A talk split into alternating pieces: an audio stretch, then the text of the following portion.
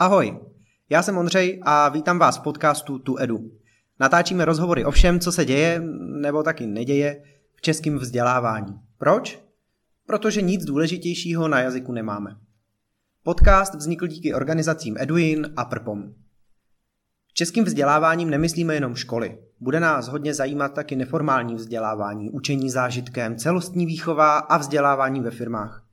Zaměříme se na nové trendy, jako jsou gamifikace, virtuální realita, případně cokoliv dalšího vás napadne. Jo, přesně tak, vás. Jak vlastně vnímáte český vzdělávání vy? A co vás na něm nejvíc zajímá? Pište nám o tom na tu edu zavináč a staňte se tvůrci podcastu spolu s námi. Tak se těšíme. Tak dobrý den, milí posluchači. Vítám vás eh, zase u dalšího dílu podcastu Tu Edu. Dneska tady mám Vojtu Bruka ze Zvolsi Info. Je to jeden ze spoluzakladatelů, Vojto, říkám to dobře? Jo, jo, je to přesně tak. Ten projekt už je dneska známý po celé republice. Zvolsi Info objíždí hlavně české základky a střední školy. Je to jo. tak. Vojta kývá. A bojují proti fenoménu fake news. A mě osobně čím dál víc překvapuje to množství těch projektů, který vlastně se snaží nahradit práci našich klasických škol v tom, co by se dnešní studenti měli na těch školách učit především, ale pořád to nějak nefunguje. Ty projekty se snaží řešit třeba právě fake news, snaží se řešit nějakou podnikavost a nějaký mindset těch studentů, kritický myšlení, první pomoc, novodobí dějiny a tak dále a tak dále a tak dále. Vojto, vítej. Zdravím všechny posluchače. A prosím tě, řekni mi, proč jste si vybrali znova, zrovna fake news? Jak to vlastně začalo? No my jsme vlastně začali v roce 2016 na podzim v rámci jednoho magisterského předmětu na Fakultě sociálních studií a tam jsme měli za úkol v rámci jedné mezinárodní soutěže, kde se vlastně naše katedra politologie zapojila, tak vymyslet nějakou kampaň, nějaký projekt, který by měl dopad na společnost okolo nás. A vlastně po dlouhých brainstormingzích a diskuzích, tak jsme došli k tomu, byl to ten rok 2016 podzim, celé to sousloví fake news, dezinformace se znova dostávalo jako do popředí těch, těch médií a všeho. Tak nám to přišlo jako něco, co stojí za to dělat, protože jsme neviděli žádný jiný projekt, který by se tomuhle věnoval. A byly to teda dlouhé diskuze, jak to pojmout, jak se k tomu dostat, ale po čase jsme jako zjistili, že chceme vzdělávat, že chceme nějakým způsobem předávat ty informace a nechceme třeba ověřovat informace nebo nechceme dělat něco takového. A to, to nám do začátku dalo takový jako náskok asi oproti spoustě jiných projektů či aktivit. Takže na začátku to byla parta studentů? Přesně tak. Vysokoškolských. Řešili jste prostě nějaký zadání a vymysleli jste, že teda chcete řešit ty dezinformace a fake news. A co bylo potom teda? No vlastně v rámci toho projektu jsme si museli nějakým způsobem to obhájit, napsat nějakou jako projektovou žádost nebo něco na ten způsob, nastavit nějaký rozpočet, dostali jsme na to nějaké finance z té soutěže mezinárodní a pak jsme to spustili zhruba někdy v listopadu 2016, začali jsme na tom makat už někdy koncem srpna a udělali jsme pár prvních přednášek. Mysleli jsme si v té době v těch, té skupince těch devíti studentů, když jsme s tím začínali, že vlastně uděláme ten projekt a pak hezky jako skončíme v lednu, dostaneme šest kreditů a budeme všichni spokojení, happy. A najednou jsme zjistili, že máme x tisíc lidí jako na Facebooku, kteří nás lajkli, kteří nám fandí, školy se začaly ozývat, chtěli přednášky na další rok, rok, dva dopředu. Takže jsme zjistili, že to asi úplně tak nemůžeme opustit a že jako u toho musíme zůstat. Takže jsme začali nabírat lidi, přihlásili jsme se do té soutěže znovu potom, abychom měli nějakou strukturu a takhle postupně jsme se vlastně přerodili a vlastně ji osamostatnili od té univerzity, že jsme si pak založili spolek a začali jsme fungovat trošku víc nezávisle na škole, abychom to nějakým způsobem udrželi, i když jsme s ní byli propojeni skrz lidi, kteří vlastně potom k, nám přistoupili. No samozřejmě ne všichni, kteří v tom projektu začínali, tak tam i pokračovali potom, měli své jiné zájmy, školu a podobně. Mm-hmm. A kde jste dneska? A já bych řekl, že částečně jsme pořád tam, kde jsme byli tři a půl roku zpátky, že pořád fungujeme tak jako docela punkově a i když máme samozřejmě trošku lepší organizaci, nějakou dělbu práce a tak podobně, ale myslím si, že pořád jako fungujeme tak studentsky, což nám dává zase jako výhodu, že umíme se vcítit do studentů, umíme se vcítit do té školy. Není to, že jsme nějaký velký biznis, který prostě přichází zvenku a nabízí nějaký jako šílený produkt. A myslím si, že to se třeba těm školám jako líbí. A kde jsme dál? No jsme o nějakých skoro 20 tisíc lidí, pro které jsme mluvili za ty tři roky dál. Vydali jsme knížku, vydali jsme teď skákačku na mobilní telefony, mobilní hru Infosaura, sepsali jsme průvodce po sociálních sítích pro rodiče. Z jedné přednášky, kterou jsme měli pro základky pro střední školy, máme teď několik variant eh, pro pokročilé, pro začátečníky, pro základní školy, pro střední.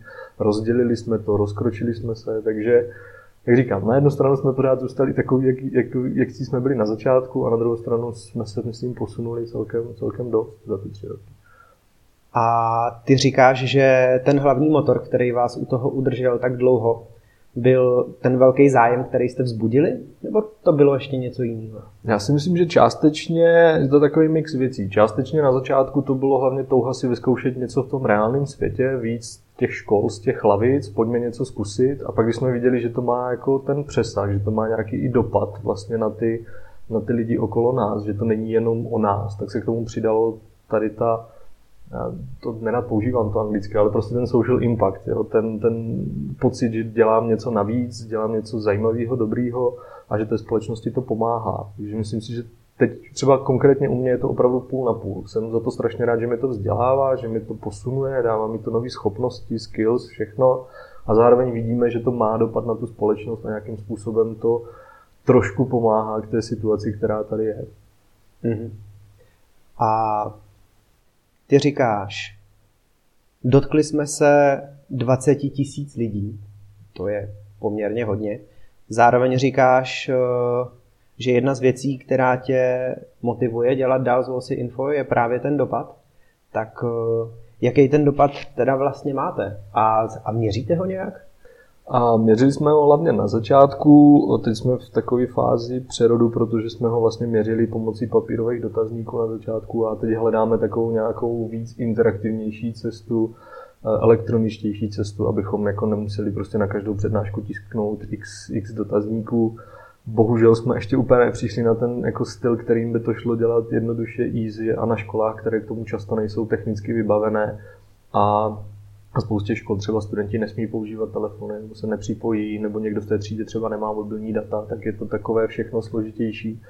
Takže úplně ho teď jako neměříme, eh, ten dopad, ale vidíme to eh, třeba na těch diskuzích s učiteli, kteří jsou rádi za to, že tam přijedeme. Často se stává, že tam přijedeme potom na další rok znova a vlastně bavíme se s těmi učiteli, kteří nám říkají, jo, to téma se tady začalo víc otevírat, začalo se o něm víc bavit, eh, samotní učitelé se tomu víc věnují potom, když slyší ty naše, naše přednášky a vidíme, že spousta knihoven, spousta jakoby, učitelských platform se snaží ty, ty žáky vzdělávat třeba i po našich jakoby, přednáškách nebo workshopech. Neděláme jenom pro studenty a často právě i pro učitele. Takže spíš jako takový nepřímý dopad vidíme. Ale určitě do budoucna jsme si, jsme si toho vědomi, musíme zase začít měřit zpátky náš jako dopad opravdu v tvrdých číslech, protože bez toho to taky nejde. Mm-hmm. A máte nějaký konkrétní příklady toho dopadu? Eh, třeba jo. Eh, my v Prpom, když děláme zážitkový kurzy první pomoci, tak jednou za čas se nám opravdu stane, že nám píšou lidi a řeknou, hele, já jsem měl před půl rokem váš kurz a teď jsem byl u dopravní nehody a děkuju vám za to a pomohlo mi to tady, tady, tady. No. Stává se vám taky něco takového? Stává se, že nám lidi jako píšou, že třeba díky nám dostali takovou jako lepší nadhled do té problematiky, dokážou se třeba líp bavit se svými rodinnými příslušníky, kamarády, kteří tomu věří a tak podobně. A nicméně asi takový konkrétní nějaký příklad úplně nemám. Jo. Tak u vás to je možná trošku v úvozovkách jednodušší, že tam máte tu reálnou situaci, u nás se spíš bavíme o tom jako napravení společnosti nebo jako přenastavení mindsetu některých jedinců a to se dělá, dělá strašně těžko. Ale měli jsme i pár jako studentů, kteří třeba po tom, co my jsme, my jsme na té škole byli, nějakým způsobem se o nás dozvěděli, tak třeba začali s náma nějakým způsobem spolupracovat a máme i několik středoškoláků v našem týmu, kteří s náma tak jako momentálně pracují spíš na dálku nebo, nebo lehce, ale až se dostanou na vysokou školu, tak je přebereme pod svá křídla. a protože je to téma zaujalo, začali se víc aktivovat, začali se víc jako snažit nebo, nebo zajímat, že možná spíš tyhle ty příklady. Mm-hmm. A jak to teda vlastně vypadá, ten váš produkt jako takový? Hmm. Jsem obyčejný student, jsem na základce, na úplně normální, obyčejný český základce. Teď eh, vy tam přijdete, se zvol si info, přijde tam asi nějaký váš lektor nebo víc lektorů a co se tam teda odehraje, jak dlouho to trvá a mhm. co já tam jako student zažiju? A vlastně klasická ta naše přednáška nebo ten náš workshop je na dvě vyučovací hodiny. A pokud by ten student byl v 6. v 7. třídě, a dozví se víc spíš o fungování sociálních sítí, dozví se takový ten základ, jaké nástrahy čekají na těch sociálních sítích, jaké manipulace, Snažíme se to přiblížit pomocí příběhu, pomocí nějakých interaktivních prvků, myšlenkových map. Máme to tak proloženo, aby to samozřejmě nebylo jenom frontální, frontální povídání, a jsou tam nějaké, nějaké prvky a postupem času jdeme vlastně výš. Když už je to potom osmák, deváťák, máme tam větší důraz, už tam přidáváme právě třeba i ty dezinformace a snažíme se to takhle trošku odstupňovat, protože si říkáme, že přece jenom dítě v šestý třídě tak úplně ho tyhle ty věci nezajímají a jsou pro něho daleko důležitější třeba ty sociální sítě a tam je daleko větší prostor. Když si člověk vybuduje nějaké kritické myšlení vzhledem k sociálním sítím, je pak odolnější vůči dezinformacím, kterému můžeme vysvětlit o něco později.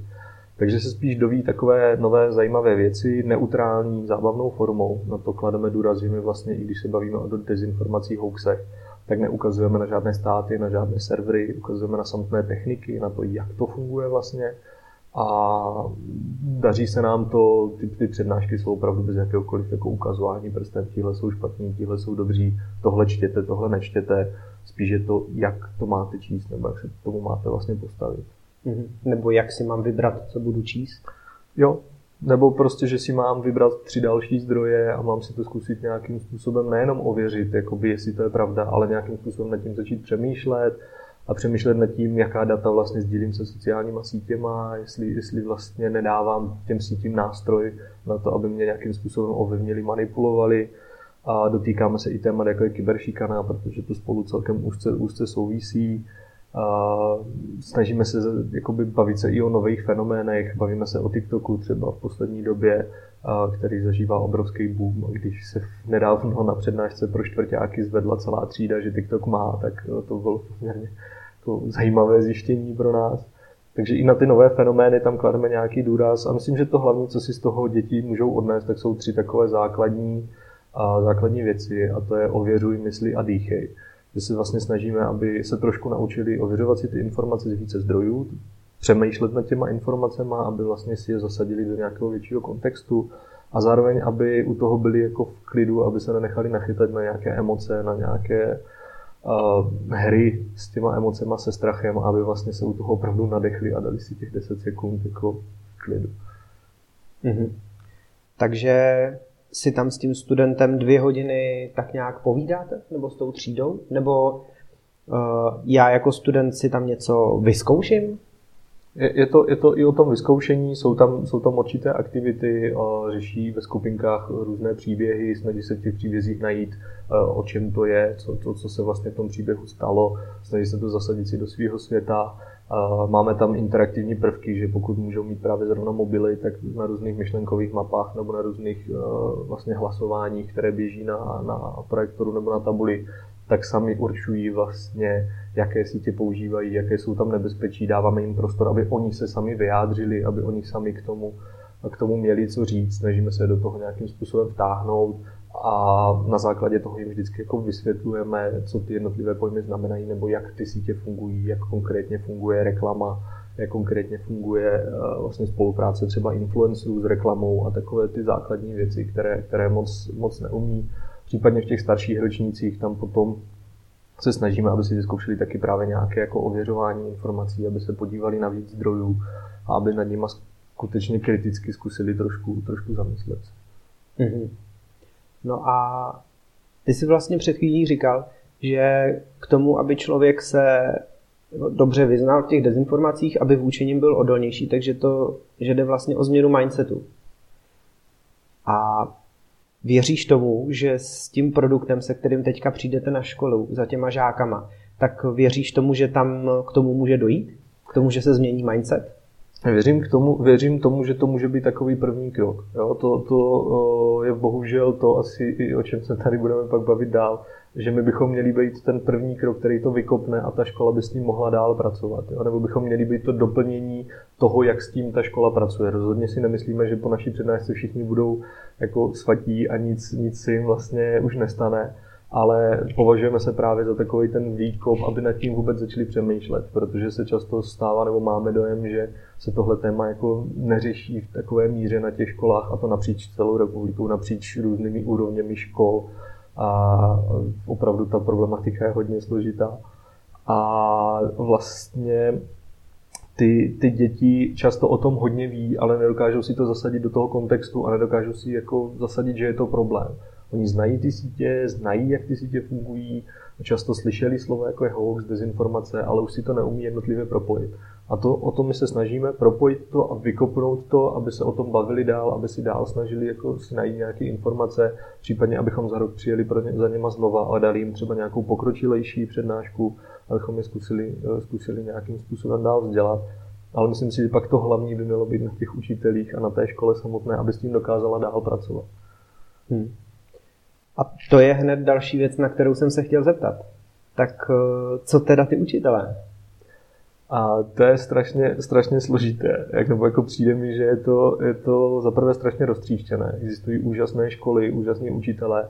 Potkali jsme jich za ty tři roky strašně hodně, kdy prostě máme fakt jako úžasné učitele, kteří dělají spoustu moderních věcí, spoustu skvělých věcí ale uh, pak jsou školy, kde prostě ti učitelé jako kývnou rameny, uh, prostě přijdou na tu naši přednášku, přinesou děti, za hodinu a půl si je odvedou zase a vlastně ta práce jako s nima dál není. Není tam žádná ta systémová podpora. A z několika výzkumů, třeba co dělal člověk tísní, eh, jeden svět na školách nebo z dalších, vyplývá, že spousta učitelů naopak třeba sdílí dezinformační weby nebo alternativní, využívá je ve své výuce, Což je pak problém, protože pravděpodobně tihle učitelé si nikdy náš projekt nebo jakýkoliv jiný projekt na kritické myšlení nebo dezinformace nepozvou, protože mají ten mindset nastavený úplně jinak. A co je pro mě taky někdy zvláštní, tak kolikrát se vzděláváme i učitele právě třeba, máme dopoledne přednášky pro děti, odpoledne pro učitele nebo na nějaké e, akci, tak často ti učitelé jsou opravdu pasivní příjemci informací, že to, co oni vyžadují po svých dětech, aby byli aktivní, tak pak sami neaplikují, když přijdou na nějakou takovou přednášku, neptají se, nezajímají se vlastně, ocedí si to a jdou pak pryč. Takže je to někdy taková jako zvláštní situace s těmi učiteli. Hmm. Já jsem tady měl nedávno uh, Katku Lichtenbergovou s projektem Finanční gramotnost do škol. A bavili jsme se právě o tomhle a ona mi vysvětlila, že se vlastně ze začátku zaměřovali na studenty a pracovali se studentama a potom nějakým způsobem jim došlo, že vlastně to, co chtějí nejvíc, je ovlivnit ty pedagogy. Takže oni vlastně časem přenastavili ten svůj projekt takovým způsobem, že oni přijdou na školu a snaží se tam zanechat takovou stopu, že ta, finanč, že ta škola samotná už potom replikuje ten jejich program a oni už tam znova nemusí.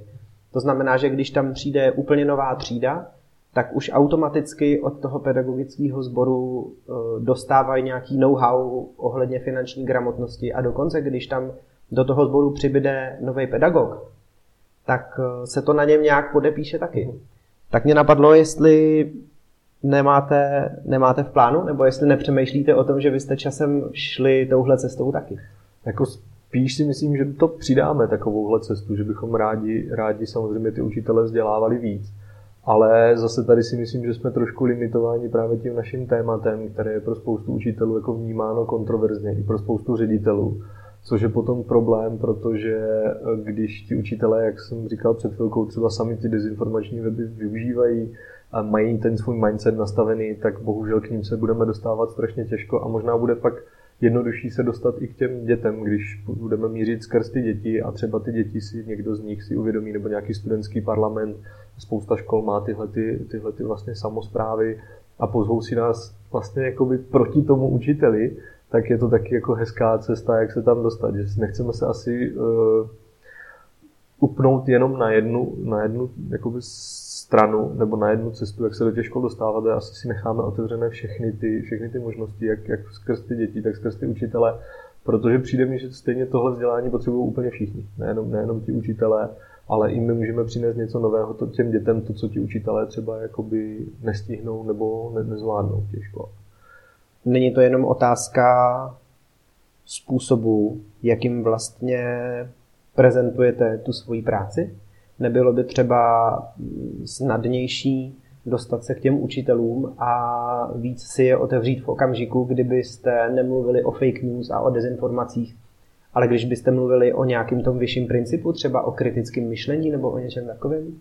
Těžko říct. Já, já si v tomhle tom asi nejsem úplně jistý, jestli by to jako pomohlo ve chvíli, hlavně když už za sebou máme nějaký background, nějaké tři a půl roku a vlastně ten učitel si o nás stejně dohledá, že jsme napsali nejlepší knihu o fake news, a uvidíte název, nepochopí, že je to jako narážka na samozřejmě nějakou manipulaci s titulkem a už uvidí na té titulní straně ty obrázky a, a bude potom jakoby nastavený proti nám. No. Takže já v tomhle samozřejmě přemýšlíme nad tím, třeba tohle je jeden z důvodů, proč jsme se rozkročili směrem víc k těm sociálním sítím, protože ty sociální sítě a to, jak funguje Facebook, jak funguje Instagram, jaké je propojení, jak je vlastně, na čem vydělávají, kromě reklamy, na nějakém data miningu, na tom, jak vám vlastně přizpůsobují tu realitu, tak tohle se dá krásně vlastně těm, těm dětem i těm učitelům když to tak řeknu hodně v úvozovkách, jako prodat, eh, že je to zajímavé téma a k tomu se dá přilepit právě ty dezinformace, hoaxy jako taková, jako takový, takový doplněk. Protože samozřejmě, a to jsme si uvědomili zhruba třeba po dvou letech fungování, opravdu dezinformace, fake news jsou jenom nějaký výsek problémů, se kterými se dneska potýkáme.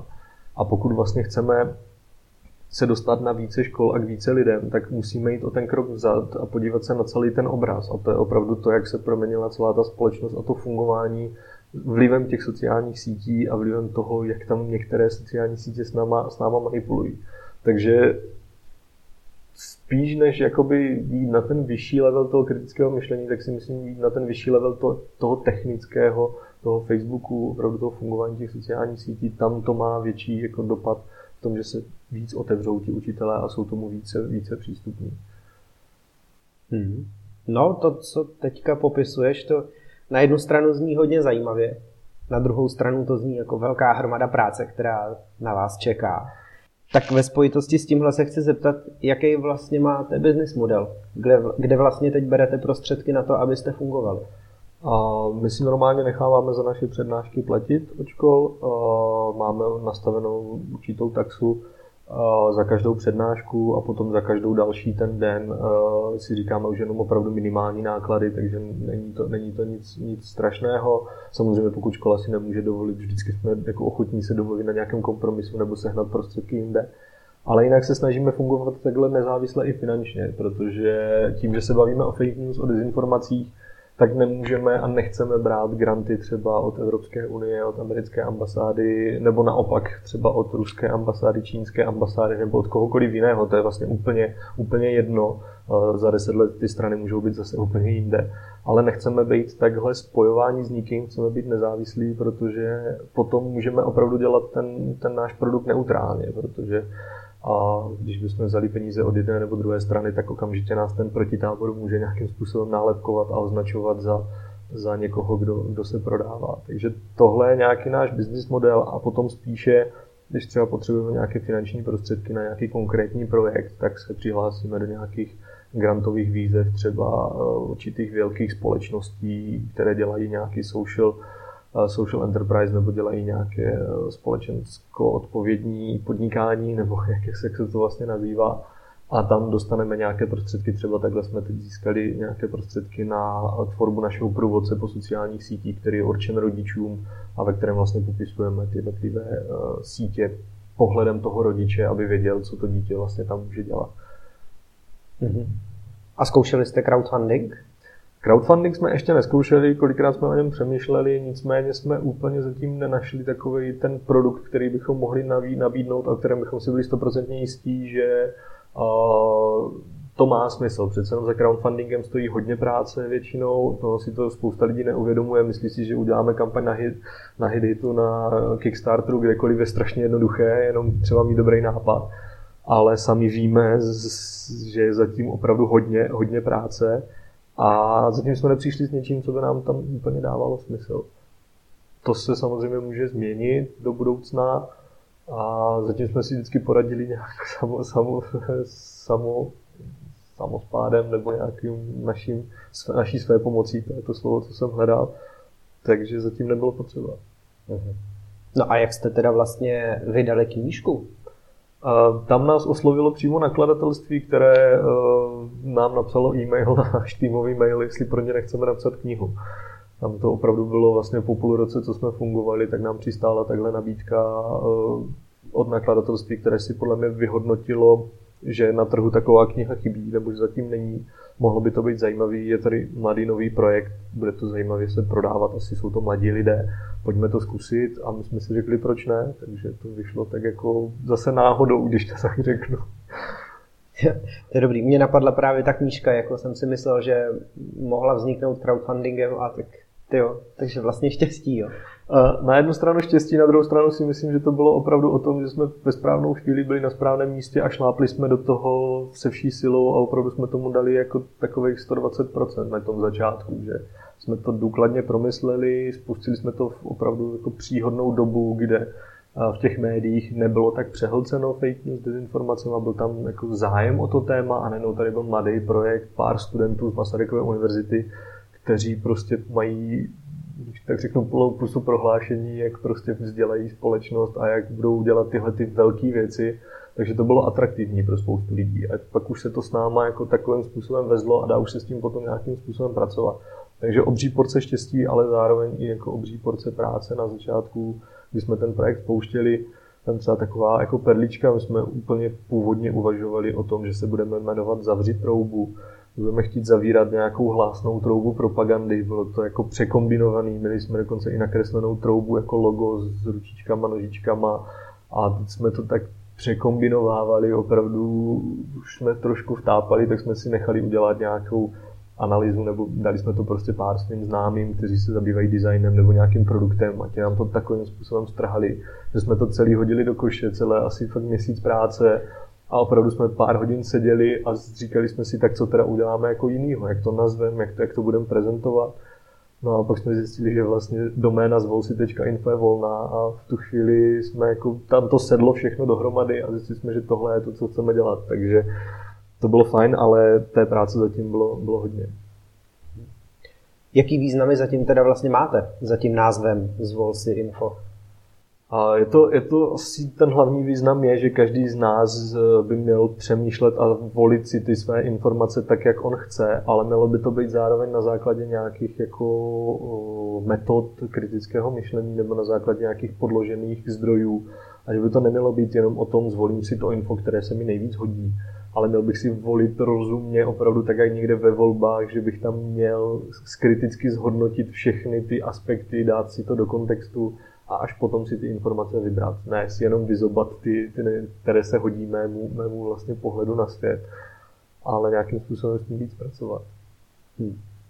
No a ty sám teda jako lektor pro Zvol si info taky chodíš na školy a taky přednášíš? Já už teď po školách tolik nechodím. Já jsem chodil vlastně na začátku. My jsme s Kateřinou Křivánkovou stáli vlastně u zrodu celých těch přednášek, že jsme byli na první přednášce pro školy, jezdili jsme po těch prvních přednáškách a postupem času a i tím, jak se stávám starší, tak už mi přijde, že trošku ztrácím kontakt s těma dětma eh, úplně na těch základních středních školách, takže spíš tam teď vysíláme naše mladší lektory, kteří třeba začínají na vysoké škole nebo, nebo jsou přece jenom o něco mladší. Ono se to nezdá, ale prostě uh, už když se bavíme s dět, dětma, které mají 12-13 let, tak oni opravdu žijou jako v jiné realitě, než třeba žijeme my, té virtuální, myslím v tom, co používají za sítě, v tom, jakým způsobem je používají, jakým jazykem tam mluví. A pokud chceme s těma dětma nějak jako rozumně mluvit, tak asi by tam neměl chodit člověk, který prostě nedává videa na TikTok nebo který nežije Instagramem každý den, ale měl by tam přijít právě někdo, kdo to, kdo to dělá, kdo se tomu dět, dětskému světu vlastně přiblíží. Takže já už teď spíš uh, dělám přednášky právě pro veřejnost, pro odbornou veřejnost, pro knihovníky, pro školy, uh, pro učitele nebo pro kohokoliv jiného, kdo si vlastně, kdo, kdo má zájem o to, A tam už jdeme daleko víc do hloubky, tam už se bavíme prostě o nějakých psychologických aspektech a opravdu o tom tvrdém fungování toho biznesu za dezinformacemi a podobně. Mm-hmm. Můžu se zeptat, kolik ti je teda vlastně? Jo, 28. Ono to, 28. Zní, jo, ono to zní jako strašně, že si tady hraju na nějakého starého člověka, jo, ale opravdu jsem to na sobě viděl v těch školách, že eh, na jednu stranu sice ty děti uh, zaujmu, ono to je asi částečně tím, že vždycky lektor muž má prostě v té třídě jako větší respekt nebo větší nějaké charisma, tím, že jsou děti zvyklé především na, na paní učitelky. A není to jen můj názor, je to názor to všech uh, chlapů, které máme v týmu kluků, protože asi to tak je. Ale už jsem opravdu cítil, že tam to pouto mezi náma není. Ono ty tři roky zpátky, možná to jen nějaká naše domněnka, ale v té době jsme cítili, že si ještě nějakým způsobem rozumíme. Hlavně na těch středních školách to nebyl takový problém. Ale teď, když objíždíme i víc základní školy, tak tam už opravdu neumím mluvit tím jejich jazykem, protože v té dnešní době těch 10-14 let dělá prostě strašně hodně v té, sociální, sociálních sítích a v té sféře. Mhm. Že lektor z Volsi Info má mluvit jazykem mého kmene. Podle nás je to ideální jako způsob, protože ty děti si potom z toho odnesou samozřejmě víc, než když by tam přišel někdo, kdo o těch sítích jenom slyšel, nebo kdo vlastně neví, jak to funguje a samozřejmě může, může to fungovat. Jo. To neříkám, že to je nějaké dogma, ale za nás je ta správnější cesta opravdu mladí pro mladé, protože dokážou se do nich lépe vcítit a vidí v nich vlastně, že to samý. Když tam uvádíme příklady z našich jako sociálních sítí, tak ty děti si dokážou daleko lépe představit, co to vlastně je a jak se to děje, protože se to děje i jim. Hmm. No a kde teda berete lektory, dozvol si info, aby to byly takový mladěsové? A právě, že jako pořád jsme trošku studentský spolek eh, na masárně, takže tam eh, každý rok děláme nějaký nábor, nábor mezi našimi novými třeba studenty, kteří přijdou, přijdou na fakultu sociálních studií nebo na jiné, na jiné fakulty, případně máme pražský tým. Často se nám právě stává, že po těch našich přednáškách někdo z těch středoškoláků napíše, že by s náma rád jako nějakým způsobem spolupracoval nebo že by něco pro nás dělal takových aktivních lidí je spousta, takže i s nimi se snažíme nějakým způsobem pracovat. A celkově cílíme na to, abychom ten tým drželi takový mladší a plný energie a, a vlastně. Mm-hmm. No a ty si teda jednak si sám relativně nedávno dostudoval, nebo ještě studuješ? Ne, ne, ne, já už zhruba tři roky nestuduji. Jo. Dva, dva a půl roku. Jo, jo tak ještě před dva a půl roku si studoval na vejšce v Brně na Masarykově univerzitě. Co, co vlastně si vystudoval? A já mám bakaláře z politologie a z bezpečnostně strategických studií vlastně na fakultě sociálních studií a on, tohle to byl i background většiny našeho týmu, že buď jsme byli všichni z politologie, z bezpečnostních strategických studií nebo třeba ze žurnalistiky. A ten původní tým. Potom jsme se rozrostli, teď už to není takové dogma, máme už i spoustu dalších oborů, ale takhle to bylo. Mm-hmm. No a kromě toho ještě si vlastně v začátku z Volsi Info si prošel spoustu škol a spoustu tříd, potkával si tam kantory, potkával si tam ty studenty, bavil si se s nima. Mm, tak mi zkus prosím říct nějakou tvoji představu, uh, jaký lidi vlastně dneska tím naším školstvím formujeme a tvoříme. Hmm. A to je taková široká otázka, ale já si myslím, že hlavně, nebo ten pocit, který mám z toho, že, že netvoříme jako všechny stejně. Ono to samozřejmě ani jako nechceme tvořit všechny stejně. Ale máme tady fakt obrovský rozdíly mezi školama, kdy některé školy, a je opravdu úplně jedno, jestli to je na malém městě, na velkém městě, a jestli to je bohatá škola, chudá škola, to, to v tom podle mě nehraje nějakou extra velkou roli, ale máme tady školy, které podle mě generují úplně skvělé děti, které budou připravené na to, na to 21. století dobře a budou se orientovat, protože budou mít ty schopnosti nad rámec vlastně toho, co po nich ta škola chce, budou mít tu empatii, budou schopní kriticky myslet, budou schopni se vyznat v záplavě informací, budou schopni se adaptovat na nové prostředí a pak tady máme školy, které opravdu vychovávají nebo formují žáky, kteří tohle to nemají. Sedí, poslouchají, nasajou nějaké informace, ale už s nimi neumí dál pracovat. Takže hlavní, hlavní, takový ten hlavní poznatek je, že prostě ty školy jsou tady hodně, hodně rozdílné, ta kvalita v tom je, je hodně rozdílná a bohužel tady formujeme jakoby oba dva extrémy a mezi tím takový slabý průměr. Že z toho, jak já to vidím, formujeme prostě skvělé děti, formujeme špatně, formujeme bohužel špatné děti, když to tak řeknu, nebo dáváme jim prostě špatný základ do budoucna a mezi tím formujeme obří jako průměr, který tak pak nějak bude proplouvat a bude nějakým způsobem s tím, tím životem asi jenom tak jako plavat, bez, nebo se bude muset o to tvrději snažit, aby se na ten nový svět adaptoval. Mhm. A co tomu teda říkáš? Takovýhle pestrosti a takovýmuhle velkému rozptylu, co všechno dokážou ty školy tomu studentovi dát, podle toho, na kterou přijde. No moc se mi to nelíbí, protože samozřejmě a myslím si, že by to mělo fungovat úplně jinak a pokud chceme být do budoucna konkurenceschopní jako stát, jako společnost, tak prostě musíme mít lidi, kteří se budou schopni adaptovat na ten svět, který přijde za 10, za 15 let, o kterém vlastně vůbec netušíme, jak bude vypadat, o kterém vlastně vůbec nevíme, na jakých základech bude stát. A máme tady školství, které ty děti vzdělává, takže by byli schopní úředníci v 19. století, což je prostě problém. Já to vidím třeba stejně jako Bob Cartous, který eh, vlastně ve své knize No Future píše, že vezeme děti eh, na parním stroji do virtuální reality. To se mi naprosto líbí a podle mě to naprosto odpovídá tomu systému českého školství, který má spoustu světlých výjimek, ale celkově prostě nefunguje tak, jak by měl. Na ten problém, o kterém si tady teďka spolu povídáme, tak jak ty to vidíš, tak vlastně existuje jedno malé řešení, který nějak trochu pomáhá, ty jsi jeho spolu, spoluzakladatel a je to teda ta platforma, ta iniciativa z Volsi Info.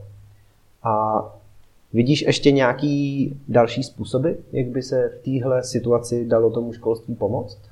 Já tam vidím dvě takové jako cesty. Jedna ta cesta je ze zhora, kdy prostě opravdu by byla potřebná nějaká obří reforma a nejsem pedagog, nejsem didaktik, takže nechci do toho zabíhat, ale všichni to cítíme, že prostě ta reforma školství jako takového je potřeba a je potřeba poměrně razantní a bohužel byla potřeba jako už pár let zpátky a ne, ne teď, nebo nedej bože za nějakých 5-10 let. A druhá cesta je ze spoda, že já já si myslím, že máme jako spoustu skvělých učitelů, spoustu skvělých ředitelů, spoustu skvělých platform, které združují ty učitele na základě třeba jejich nějaké, nějaké oborovosti. Jsou tady občankáři, jsou tady lidé, kteří učí český jazyk, združí se na různých konferencích. Máme tady jako spoustu skvělých učitelů, ale co mi tady chybí, je ta zase nějaká podpora pro to, aby tihle učitelé mohli předávat ty zkušenosti dál. Že prostě snaží se, všichni se snaží, tihle aktivní lidé, neziskovky, všechny platformy se snaží s tím něco dělat. Ale chybí mi tady ten jako velký koordinační, eh, ne orgán, ale zase nějaká nadstavba, něco nad tím, co by dokázalo propojovat ty jednotlivé obory, ty jednotlivé učitele, dokázalo by je pozitivně motivovat k tomu, aby dělali tu svoji práci skvěle, dokázalo by to vylepšovat obraz toho českého školství a tohle je třeba věc, která si myslím, že by pomohla a která kdyby fungovala nějakým způsobem, tak by vyvážila i tu, částečně by vyvážila i tu neexistenci toho zásahu ze zhora dolů. Jak teda v tomhle světě, a když jsme si takhle tady na stůl položili všechny ty informace o tom, jak to teda v tom školství teďka vypadá, tak jak se vzděláváš ty sám? Tak já jsem takový jako samouk, já spíš takovým způsobem jako nasávám informace, ať už právě třeba z Twitteru, nebo z různých uh, TEDx videí, podcastů v poslední době, uh, novin, odebírám pořád papírové noviny, uh, někdy se na mě lidé v šalině dívají opravdu divně, když si ráno rozložím, rozložím noviny a nekoukám, nekoukám do mobilu a snažím se hodně číst, takže v tom jsem takový jako docela konzervativní si myslím, ale to je, to je jedna taková část, že ten informace nasávám a co pak mi hodně dává, tak jsou třeba projekty typu Erasmus+, kdy jezdím na takové ty týdenní krátké projekty, kde se potkáváme s lidmi z celé Evropy, většinou my je školíme, ať už o nějakém social enterprise, nebo o mediální gramotnosti, nebo o tom, co vlastně máme za ty tři roky za zkušenosti předáváme ale zároveň čerpáme i tu inspiraci od nich, eh, učíme se, tyhle ty projekty jsou hodně o neformálním vzdělávání, opravdu takovém tom vzdělávání nějakou interaktivitou hrou, takže já potom čerpám z těch x projektů, které mám za sebou pro práci ve Zvols Info, kdy se snažíme tlačit zase víc a víc interaktivních prvků. Takže na jednu stranu nasávám informace a na druhou stranu se snažím se i jako neformálně vzdělávat tím, že někam vyjedu, rozšířím si obzory a načerpám inspiraci z celého světa, protože to je podle mě ten základ, eh, který dneska by taky stačil spoustě lidí. Někam vyjet a trošku si rozšířit obzory a vylézt z té naší tady malé kotliny uzavřené v horách, abychom v úzovkách v horách abychom eh, načerpali inspiraci, protože spousta toho ve světě už byla vyvinuta, byla vyzkoušena, funguje a my to můžeme jenom adaptovat, můžeme to třeba jenom k nám přenést. Nemusíme si na něco hrát a vymýšlet tady něco obrovského nového. Mhm. A co tě nejvíc eh, takhle bavilo se učit? Aha, tam asi nejvíc, co mě bavilo, tak byla ta proměna od toho formálního frontálního učitele nebo přednášejícího v toho neformálního.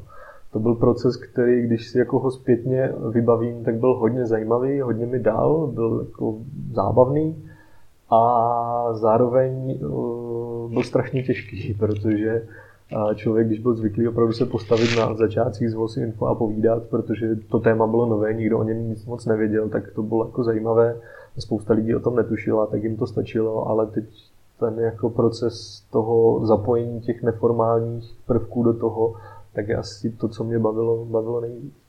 Mm-hmm. A ještě trochu jinak. Co ty dneska umíš nejlíp a jak ses to naučil? Oho. A co umím dneska nejlíp. A myslím si, a to možná ani tak nebude jako souviset s tím, co, s tím, co tady řešíme, ale umím zpracovat jako velké množství informací, zanalizovat je, zasadit je do kontextu a nějakým způsobem z toho udělat výstup nebo to přetvořit v nějakou aktivitu nebo v nějaký, nějakou prezentaci, v něco, co můžu předávat dál. Je to takový jako proces zároveň učení se a zároveň to pak přechází v proces, že někoho učím ty, ty věci, které jsem se naučil já sám. Řekl bych, že v tomhle jsem asi dobrý. Mm-hmm. A kde jsi vzal tuhle dovednost? A naučil jsem se ji postupně. To, to byla věc, která podle mě nejde vyčíst úplně z, jako z knížek, nebo že nejde dostat uh, jenom z nějaké jedné tréninkové lekce nebo z nějakého jednoho týdne. Je to něco, co člověk skládá postupně nějakým způsobem si k tomu musí dojít, projít nějakou cestou, kde mu pomáhají ty jednotlivé prvky knížky, projekty a další věci, ale musí si to sám umět analyzovat, musí to sám umět zhodnotit, musí si to sám umět nějakým způsobem vlastně zasadit zase do toho kontextu, do toho velkého rámce a vybrat si z toho to, co mu opravdu, opravdu pomáhá. Takže takhle. Mm-hmm. Takže to, takže to není tak, že byste třeba na škole měli nějaký předmět, který by se na tohle zaměřil a ty by se to naučil tam. Ne. Jako měli jsme spoustu skvělých předmětů, kterými jednotlivě takhle dali právě uh, ty části té mozaiky. No, třeba zrovna na FSS to uh, studium bezpečnostní strategických studií nebo politologie je hodně o tom, co tomu člověk dá, uh, co si najde prostě za zdroje navíc, jakým způsobem si to poskládá do obrazu vlastně z těch jednotlivých zadaných knih uh, nebo z jednotlivých zadaných článků a takže jako ten skill tam nějaký člověk dostane, ale zároveň to musí rozvíjet opravdu sám svou vlastní aktivitou. Ono, je, je, to, je to složité, já vím, že spousta lidí by chtěla právě ten jednoduchý návod, pojďme, pojďme se to všichni naučit. A možná právě proto i to spoustu učitelů nebaví a já se jim jako až tak nedivím, jo, že, že se prostě nechtějí nebo že nemají tu energii, ten čas na to se takhle sebe vzdělávat dlouhodobě a snažit se posouvat a snažit se nějakým způsobem vlastně se někam dál, dál dostat. A opravdu se jim nedivím, že ten proces je složitý a je náročný. Hmm.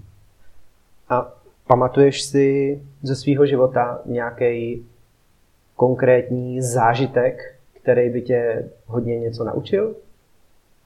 Konkrétní zážitek? Myslím, že asi každá přednáška byla takový jako konkrétní zážitek, který mě vždycky někam posunul, protože Každá přednáška, kterou jsem za ty tři a půl roku udělal, tak byla, byla v něčem jiná, byla v něčem taková, že si z toho člověk mohl něco odnést. A asi si nevybavím jeden jako takový konkrétní velký zážitek. Každá, každá ta věc měla něco, něco svého. Mm-hmm. Může to být úplně i jako mimo školu, mimo vzdělávání a takhle. Já přemýšlím, ale fakt mě nic takového jako významného ne, ne, napadá. No. Já fakt asi jdu do, tou cestou těch malých krůčků, že si z každé té věci vezmu jeden, jeden zážitek, který by mě nějakým způsobem formoval, posouval. A ono to v mém životě to tak nějak jako vždycky všechno zapadá do nějakého obrazu, do nějaké mozaiky, že se to skládá a postupně to ukazuje nějakou, nějakou cestu. A to, že to takhle do sebe zapadá, ty věci, a že se to takhle skládá, tak to jako samo, nebo to děláš ty nějak? Já si myslím, že tak jako samo na jednu stranu, na druhou stranu, že to dělám já, že si to umím jako vyhodnotit, který ten dílek tam zasadím a který tam opravdu jako patří který, který tam má jít a že nějakým způsobem sleduju tu cestu, ji tam vidím, jakoby, i když tam třeba není úplně zřejmá, tak vidím, že se nějakým způsobem to skládá dohromady a že by se to mohlo, mohlo, mohlo podařit. A když se třeba i podívám zpětně, a když jsem byl na, na klasickém Erasmu půlročním, tak tam opravdu jako začala celá ta cesta, kde jsem se nějakým způsobem víc jako osamostatnil. Musel jsem začít věci řešit sám a po tomhle tom přišla, přišla práce, přišlo z Info a tak nějak postupně se to skládalo. Mm-hmm. Takže ty si jakoby tak nějak jako zvolíš vždycky ten konkrétní dílek, který má zapadnout do toho puzzle, proto si založil z Info. Je, je, to, je to tak, jako, asi, asi jo, když si tak vybavím ještě zpětně, když jsem vlastně posílal motivační dopis do toho předmětu, ve kterém jsme to potom založili, tak opravdu tou motivací bylo jakoby najít ten další dílek po tom Erasmu, kde se můžu vlastně dál jako prezentovat, kde můžu rozvíjet to, co jsem za toho půl roku na Erasmu v sobě našel, nějakou tu jako schopnost uh, více komunikovat s lidma, schopnost analyzovat informace a takhle. A v tomhle projektu jsem viděl, hele, tohle vypadá zajímavě, budeme to dělat venku, nebudeme sedět prostě v lavicích, ale opravdu půjdeme do toho reálného světa a budeme něco dělat. Takže takhle jsem zasadil jeden a pak Jo, máš vlastně v tomhletom, v tomhletom pravdu. Vždycky si tak nějak jako vyberu něco, co mi dává smysl, co vypadá, že by tam mohlo sedět a postupem času to ještě upravuju nebo k tomu hledám další, další dílky pucle. Hmm. No a mluvil jsi o tom, že když si takhle vybíráš a takhle si to sám pro sebe skládáš, takže tam je nějaká cesta a ty nějak jako víš, kam teda chceš dál pokračovat. A to je kam? A to je ale takové zvláštní, že já ten cíl asi nemám já jako skládám tu cestu a pro mě ta cesta je ten cíl. Jo? Že nemám opravdu v životě vytyčený nějaký bod, do kterého bych se rád dostal, uh, konkrétní, tady chceme být za pět let nebo, nebo takhle. Spíš je pro mě důležité, aby ta cesta, aby ty skládání těch dílků putle bylo zajímavé, aby mi to dávalo, aby mi to rozvíjelo a abych měl pořád kam jako skládat to, to putle. Že ve chvíli, kdy by tam bylo někde, tady je konec, tak bych se asi bál, že co bude dál. To spadnu přes okraj potom někde toho, toho stolu, nebo budu muset postavit nový stůl vedle, abych mohl pokračovat. Takhle zatím, zatím to tak mám, může se to do, do pár let určitě změnit, ale zatím to tak mám, že to jako skládám a pro mě ta cesta je cíl. I když je to strašný kliše, ale... Budem teda doufat, že, že ta země je nakonec jako kulatá a že přes ten okraj teda jako nespadneš.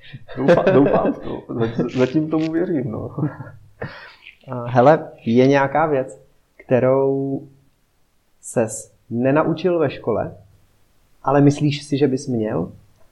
A určitě je to jako ten větší důraz na to kritické myšlení. Že to opravdu až s tím, jak jsme se dostali do toho zvolci info a začali jsme tyhle věci víc řešit, tak až potom jsem si vlastně zpětně uvědomil, jaké spoustě věcí jsem předtím věřil, jaké spoustě věcí jsem jako nepřikládal důraz, nebo naopak přikládal až moc velký důraz takže určitě to kritické myšlení a nějaká jako schopnost právě zasazovat ty věci do kontextu.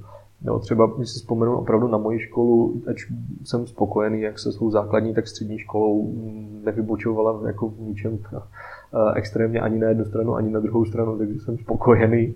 Ale chybělo mi tam trošku právě takový to zasazení do kontextu, ta provázanost mezi těmi předměty. Eh, přišlo mi, že si každý hraje prostě na tom svém písečku ten obor, a teď už mi přijde, že zase v tom školství je to trošku někde jinde, jako je tam větší důraz na tu provázanost.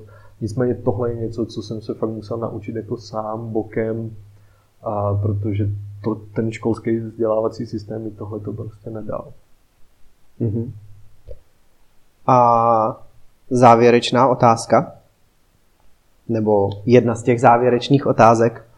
Mm, Prosím, nabídni za sebe nějaký zajímavý vzdělávací typy, triky, třeba konkrétní přednášku, která tě nedávno oslovila, chtěl bys ji sdílet, nebo třeba knížku, nebo třeba apku, která tě něco naučila, cokoliv. Hmm. Něco konkrétního, co můžu vzít a aplikovat na sebe. A co se mi třeba hodně líbilo, a vlastně není to jenom o tom, že jsme tam vystupovali i my, tak jsou přednášky Krymiš od Petra Ludvíka a Lukáše Hány, kdy vlastně spousta zajímavých lidí mluví o spoustu zajímavých témat eh, na, na vlastně v jednom dni a většina z toho je potom i na záznamu vlastně na internetu, takže to člověk může potom později pustit. A tohle, tohle je pro mě hodně zajímavý. Knížky, třeba hodně, hodně mě zaujala právě No Future od, od Boba Kartouze, případně teď vyšlo pár nových knížek o dezinformacích nebo o celkově stavu české společnosti. Myslím si, že máme v Česku spoustu jako zajímavých autorů a nerad bych na někoho zapomněl, tak radši nebudu, nebudu úplně jmenovat, ale, ale jsou to takové ty, ty moderní, moderní mladí autoři uh, čeští. A apku já apky moc jako nepoužívám, ty vzdělávací, jak jsem předtím říkal, jsem spíš konzervativní v tomhle tom.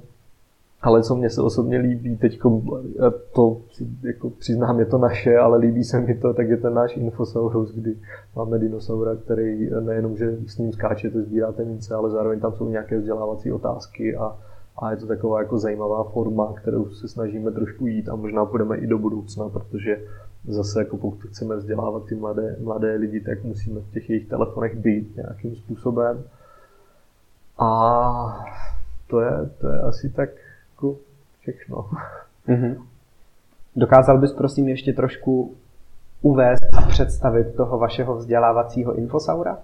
Je to vlastně uh, plošinovka, skákačka, skáče člověk s dinosaurem, jsou tam čtyři, momentálně čtyři takové úrovně, starověk, středověk, novověk a moderní doba. V každé jsou trošku jiné otázky právě v té historii, jsou spíše ty historické hoaxy, historické dezinformace a nějaký obecný základ a postupně to jde až k té moderně.